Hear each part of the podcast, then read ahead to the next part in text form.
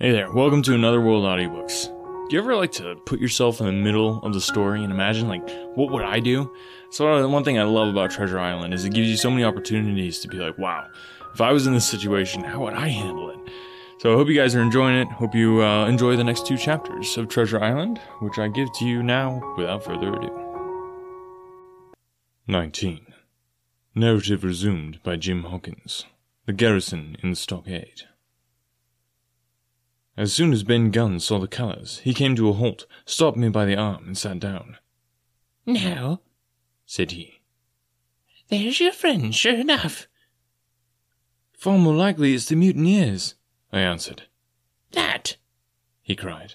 "Why, in a place like this, where nobody puts in but gentlemen of fortune, Silver would fly the Jolly Roger. You don't make doubt of that. No, that's your friends. And there's been blows, too, and I reckon your friends has had the best of it, and here they are ashore in the old stockade, as was made years and years ago by Flint. Ah, he was the man to have a headpiece, was Flint. Bearing rum, his match was never seen. He was afraid of none, not he, only Silver. Silver was that genteel." "Well," said I, "that may be so, and so be it. All the more reason that I should hurry on and join my friends." "Nay, nay, mate," returned Ben. "Not you. You're a good boy, or I mistook, but you're only a boy all told. Now Ben Gunn is fly. Rum wouldn't bring me there where you're going, not rum wouldn't, till I see your born gentleman and get his word of honour. And you won't forget my words. A precious sight, that's what you'll say, a precious sight more confidence, and then nips him." And he pinched me the third time with the same air of cleverness. "And when Ben Gunn is wanted, you know where to find him, Jim. Just where you found him today, and him that comes is to have a white thing in his hand, and he's to come alone. Oh, and he'll say this. Ben Gunn, says you, has reasons of his own." "Well," said I, "I believe I understand. You have something to propose, and you wish to see the squire or the doctor, and you're to be found where I found you.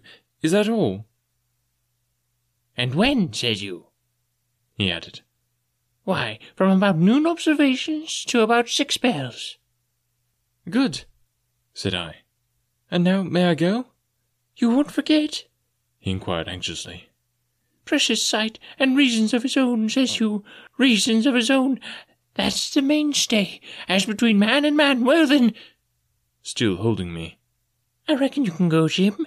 And Jim, if you was to see Silver, you wouldn't afford to sell Ben Gunn.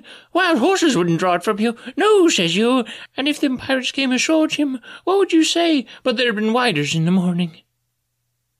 Here he was interrupted by a loud report, and a cannonball came tearing through the trees and pitched in the sand not a hundred yards from where we two were talking. The next moment each of us had taken to his heels in different directions. For a good hour to come, frequent reports shook the island, and balls kept crashing through the woods. I moved from hiding place to hiding place, always pursued, or so it seemed to me, by these terrifying missiles. But towards the end of the bombardment, though still I durst not venture in the direction of the stockade, where the balls fell oftenest, I had begun, in a manner, to pluck up my heart again, and after a long detour to the east, crept down among the shoreside trees. The sun had just set, the sea breeze was rustling and tumbling in the woods, and ruffling the grey surface of the anchorage. The tide, too, was far out, and great tracts of sand lay uncovered. The air, after the heat of the day, chilled me through my jacket. The Hispaniola still lay where she had anchored, but, sure enough, there was the Jolly Roger, the black flag of piracy, flying from her peak. Even as I looked, there came another red flash, and another report that sent the echoes clattering, and one more round shot whistled through the air. It was the last of the cannonade. I lay for some time watching the bustle which succeeded the attack. Men were demolishing something with axes on the beach near the stockade. The poor jolly boat I afterwards discovered. Away, near the mouth of the river, a great fire was glowing among the trees, and between that point and the ship, one of the gigs kept coming and going, the men, whom I had seen so gloomy, shouting at the oars like children, but there was a sound in their voices which suggested rum. At length I thought I might return towards the stockade. I was pretty far down on the low, sandy spit that encloses the anchorage to the east, and is joined at half-water to Skeleton Island, and now, as I rose to my feet, I saw some distance further down the spit, and rising from among low bushes, an isolated rock, pretty high, and peculiarly white in colour. It occurred to me that this might be the white rock of which Ben Gunn had spoken, and that some day or other a boat might be wanted, and I should know where to look for one. Then I skirted among the woods until I had regained the rear, or shoreward side, of the stockade, and was soon warmly welcomed by the faithful party. I had soon told my story, and began to look about me. The log house was made of unsquared trunks of pine, roof, walls, and floor. The latter stood in several places as much as a foot or a foot and a half above the surface of the sand. There was a porch at the door, and under this porch the little spring welled up into an artificial basin of a rather odd kind, no other than a great ship's kettle of iron, with the bottom knocked out, and sunk to her bearings, as the captain said, among the sand. Little had been left besides the framework of the house, but in one corner there was a stone slab laid down by way of the hearth, and an old rusty iron basket to contain the fire. The slopes of the knoll and all the inside of the stockade had been cleared of timber to build the house, and we could see by the stumps what a fine and lofty grove had been destroyed. Most of the soil had been washed away, or buried in drift after the removal of the trees. Only where the streamlet ran down from the kettle, a thick bed of moss and some ferns, and little creeping bushes were still green among the sand. Very close around the stockade, too close for defence, they said, the wood still flourished high and dense, all of fir on the land side, but towards the sea with a large mixture of live oaks. The cold evening breeze, of which I have spoken, whistled through every chink of the rude building, and sprinkled the floor with a continual rain of fine sand. There was sand in our eyes, sand in our teeth, sand in our suppers, sand dancing in the spring at the bottom of the kettle, for all the world like porridge beginning to boil. Our chimney was a square hole in the roof. It was but a little part of the smoke that found its way out, and the rest eddied about the house and kept us coughing and piping the eye. Add to this that Gray, the new man, had his face tied up in a bandage for a cut he got in breaking away from the mutineers, and that poor old Tom Redruth, still unburied, lay along the wall, stiff and stark, under the Union Jack. If we had been allowed to sit idle, we should have all fallen in the blues, but Captain Smollett was never the man for that. All hands were called up before him, and he divided us into watches, the doctor and Gray and I for one, the squire, Hunter, and Joyce upon the other. Tired though we all were, two were sent out for firewood, two more were set to dig a grave for Redruth, the doctor was named Cook. I was put sentry at the door, and the captain himself went from one to another, keeping up our spirits and lending a hand wherever it was wanted. From time to time the doctor came to the door for a little air and to rest his eyes, which were almost smoked out of his head, and whenever he did so he had a word with me. "That man Smollett," he said once, "is a better man than I am, and when I say that, it means a deal, Jim." Another time he came and was silent for a while, then he put his head on one side and looked at me. "Is this Ben Gunn a man?" he asked. "I do not know, sir," said I. "I'm not very sure whether he's sane." "If there's any doubt about the matter, he is," returned the doctor. "A man who has been three years biting his nails on a desert island, Jim, can expect to appear as sane as you or me. It doesn't lie in human nature. Was it cheese he said he had a fancy for?" "Yes, sir, cheese," I answered. "Well, Jim," says he, "just see the good that comes of being dainty in your food. You've seen my snuff-box, haven't you? And you never saw me take snuff, the reason being that in my snuff-box I carry a piece of Parmesan cheese, a cheese made in Italy, very nutritious. Well, that's for Ben Gunn." Before supper was eaten we buried old Tom in the sand, and stood round for a while bareheaded in the breeze. A good deal of firewood had been got in, but not enough for the captain's fancy, and he shook his head over it, and told us we must get back to this tomorrow rather livelier. Then, when we had eaten our pork, and each had a good stiff glass of brandy grog, the three chiefs got together in a corner to discuss our prospects. It appears they were at their wits' end what to do, the stores being so low that we must have been starved into surrender long before help came. But our best hope, it was decided, was to kill off the buccaneers until they either hauled down their flag or ran away with the Hispaniola. From nineteen they were already reduced to fifteen. Two others were wounded, and one at least, the man shot beside the gun, severely wounded if he were not dead. Every time we had a crack at them we were to take it, saving our own lives with the extremest care, and beside that we had two able allies, rum and the climate. As for the first, though we were about half a mile away, we could hear them roaring and singing late into the night, and as for the second, the doctor staked his wig that, camped where we were in the marsh and unprovided with remedies, the half of them would be on their backs before a week. "So," he added, "if we are not all shot down first, they'll be glad to be packing in the schooner. It's always a ship, and they can get to buccaneering again, I suppose." First ship that I ever lost," said Captain Smollett. "I was dead tired, as you may fancy, and when I got to sleep, which was not till after a great deal of tossing, I slept like a log of wood. The rest had long been up, and had already breakfasted, and increased the pile of firewood by about half as much again, when I was wakened by a bustle and the sound of voices.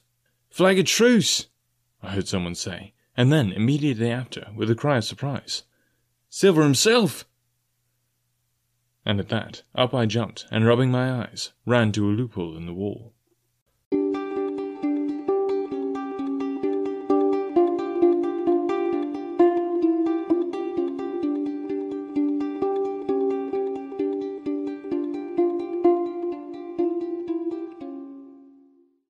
Another day is here, and you're ready for it. What to wear? Check. Breakfast, lunch, and dinner? Check. Planning for what's next and how to save for it? That's where Bank of America can help. For your financial to-dos, Bank of America has experts ready to help get you closer to your goals. Get started at one of our local financial centers or twenty-four seven in our mobile banking app. Find a location near you at bankofamerica.com slash talk to us. What would you like the power to do? Mobile banking requires downloading the app and is only available for select devices. Message and data rates may apply. Bank of America N A, member F D I C.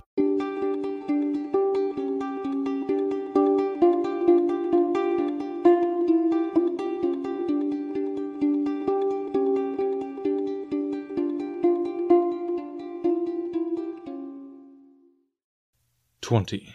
Silver's Embassy.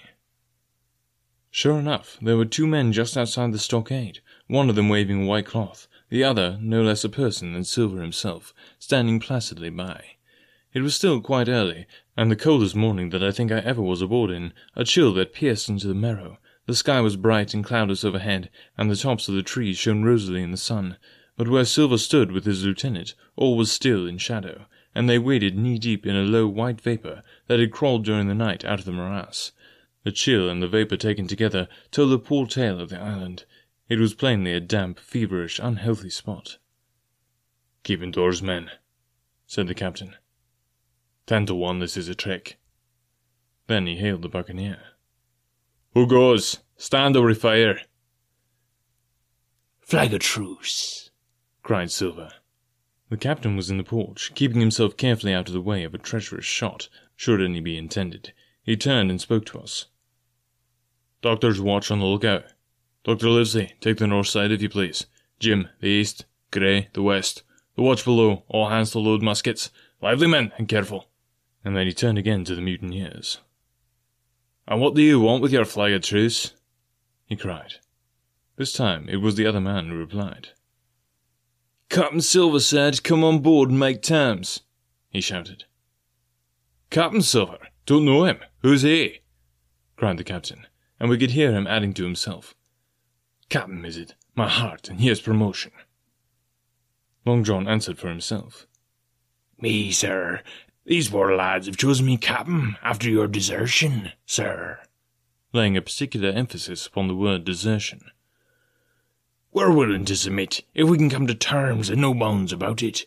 All I ask is your word, Captain Smollett, to let me safe and sound out of this here stockade, and one minute to get out of shot before a gun is fired." "My man," said Captain Smollett, "I've not the slightest desire to talk to you. If you wish to talk to me, you can come, that's all. If there's any treachery, it'll be on your side, and the Lord help you." "That's enough, Captain," shouted Long John cheerily. "A word from you's enough. I know a gentleman, and you may to that." We could see the man who carried the flag of truce attempting to hold Silver back. Nor was that wonderful, seeing how cavalier had been the captain's answer. But Silver laughed at him aloud, and slapped him on the back, as if the idea of alarm had been absurd. Then he advanced to the stockade, threw over his crutch, got a leg up, and with great vigour and skill succeeded in surmounting the fence and dropping safely to the other side. I confess that I was far too much taken up with what was going on to be of the slightest use as sentry. Indeed, I had already deserted my eastern loophole, and crept up behind the captain, who had now seated himself on the threshold, with his elbows on his knees, his head in his hands, and his eyes fixed on the water, as it bubbled out of the old iron kettle in the sand. He was whistling "Come, lasses and lads." Silver had terrible work getting up the knoll. What with the steepness of the incline, the thick tree stumps and the soft sand, he and his crutch were as helpless as a ship in stays. But he stuck to it like a man in silence, and at last arrived before the captain, whom he saluted in the handsomest style.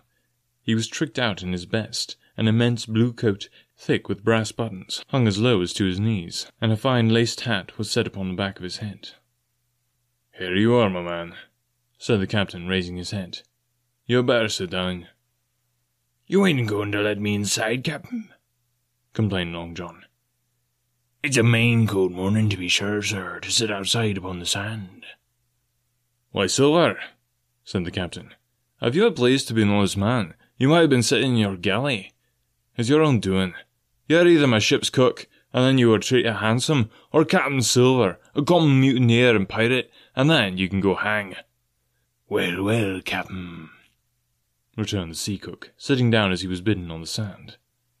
"You'd have to give me a hand up again, that's all. A sweet, pretty place you have of it here.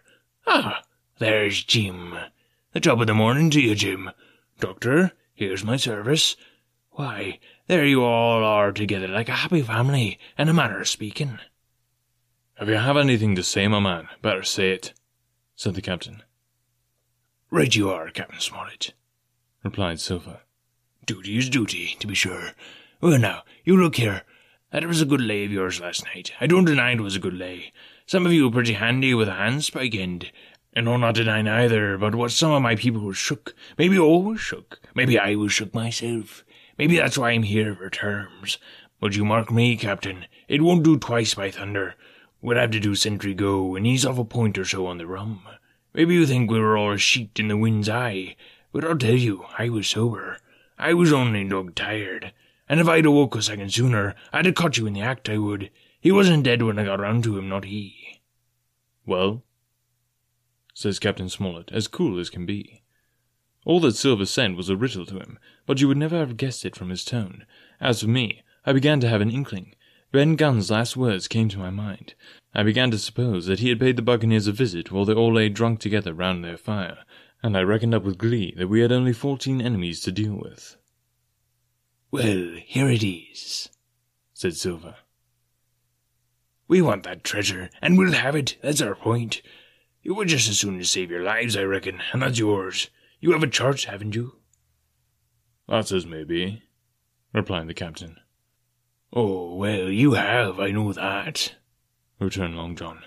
"You needn't be so husky with a man. There ain't a particle of service in that, and you may lay to it. What I mean is, we want your chart. Now, I never meant you no harm myself." "That won't do with me, my man," interrupted the captain. "We know exactly what you meant to do, and we don't care for now, you see. You can't do it." And the captain looked at him calmly and proceeded to fill a pipe. "If Abe Gray," Silver broke out. "Avast there!" cried Smollett. "Gray told me nothing, and I asked him nothing, and what's more, I would see you and him and this whole island blown clean out of the water into the blazes first. So there's my mind for you, my man, on that." This little whiff of temper seemed to cool Silver down. He had been growing nettled before, but now he pulled himself together. "Like enough," said he. "I would set no limits to what gentlemen might consider ship-shape or might not, as the case were, and seeing as how you are about to take a pipe, Captain, I'll make so free as to do likewise." And he filled a pipe and lighted it, and the two men sat silently smoking for quite a while, now looking at each other in the face, now stopping their tobacco, now leaning forward to spit. It was as good as a play to see them. "Now," resumed Silver, "here it is. You give us a chart to get the treasure by, and drop shooting poor seamen and stoving of their heads in while asleep. You do that, and we'll offer you a choice. Either you come aboard along with us once the treasure is shipped, and then I'll give you my affidavy upon my word of honour to clap you somewhere safe ashore. Or if that ain't to your fancy, some of my hands being rough and having old scores on account of hazing, then you can stay here, you can. We'll divide stores with you, man for man, and I'll give you my affidavy, as before, to speak the first ship I sight and send him here to pick you up. Now, you'll own that's talking. Handsomer you couldn't look to get now, you. And I hope," raising his voice, "that all hands in this here blockhouse will overhaul my words, for what is spoke to one is spoke to all." Captain Smollett rose from his seat and knocked out the ashes of his pipe in the palm of his left hand. "Is that all?" he asked. "Every last word, by thunder," answered John. "Refuse that, and you've seen the last of me but musket balls." "Very good," said the captain. Now, you'll hear me. If you'll come up, one by one, unarmed, I'll engage to clap you all in irons and take you home to a fair trial in England. If you won't, my name is Alexander Smollett. I've flown my sovereign colours, and I'll see you old Davy Jones. You can't find the treasure. You can't sail a ship. There's not a man among you fit to sail a ship. You can't fight us. Grey there got away from five of you. Your ship's in irons, Master Silver. You're on a lee shore, and so you'll find. I'll stand here and tell you so. And there's the last good words you'll get from me, for in the name of heaven, I'll put a bullet in your back when I next meet you. Tramp, my lad. Bundle out this place, hand over hand, and double-quick. Silver's face was a picture. His eyes started in his head with wrath. He shook the fire out of his pipe. "Give me a hand up," he cried. "No, I," returned the captain. "Who would give me a hand up?" he roared. Not a man among us moved. Growling the foulest imprecations, he crawled along the sand till he got hold of the porch, and could hoist himself up upon his crutch. Then he spat into the spring. "There," he cried. "That's what I think of ye. Before an hour's out, I'll stove in your old blockhouse like a rum puncheon. Laugh, by thunder, laugh! Before an hour's out, you'll laugh upon the other side. Them that die will be the lucky ones." And with a dreadful oath, he stumbled off, ploughed down the sand, was helped across the stockade after four or five failures by the man with the flag of truce, and disappeared in an instant afterwards among the trees. That is a pretty big threat. We'll have to come back next week and find out uh, how Long John makes good on his threats. But being the pirate that he is, I'm assuming you can imagine how he's uh, going to go about that.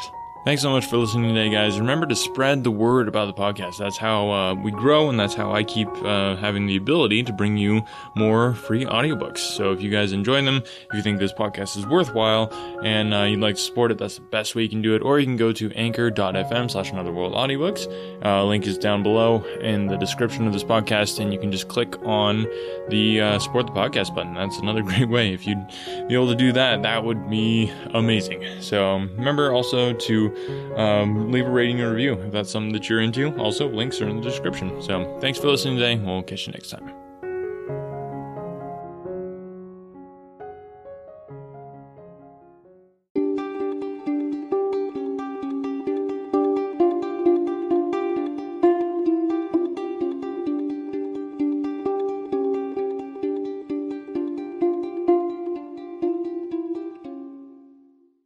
Hey, it's Ryan Reynolds, and I'm here with Keith, co-star of my upcoming film, If, only in theaters May seventeenth. Do you want to tell people the big news? All right, I'll do it. Sign up now and you'll get unlimited for fifteen dollars a month and six months of Paramount Plus Essential Plan on us. Mint Mobile dot com slash switch.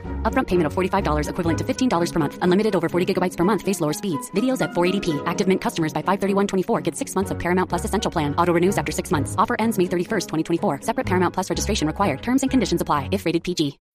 When you need mealtime inspiration, it's worth shopping Kroger, where you'll find over thirty thousand mouth-watering choices that excite your inner foodie. And no matter what tasty choice you make, you'll enjoy our everyday low prices, plus extra ways to save, like digital coupons worth over six hundred dollars each week. You can also save up to one dollar off per gallon at the pump with fuel points. More savings and more inspiring flavors make shopping Kroger worth it every time. Kroger, fresh for everyone. Fuel restrictions apply.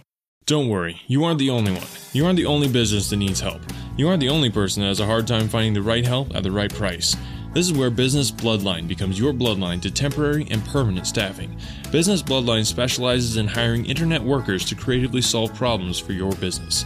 Business Bloodline does all the vetting and only delivers candidates that make sense for your needs and at a cost that you can afford. But sixty seconds isn't enough for me to tell you why hiring through Business Bloodline is safer, cheaper, and less time-consuming.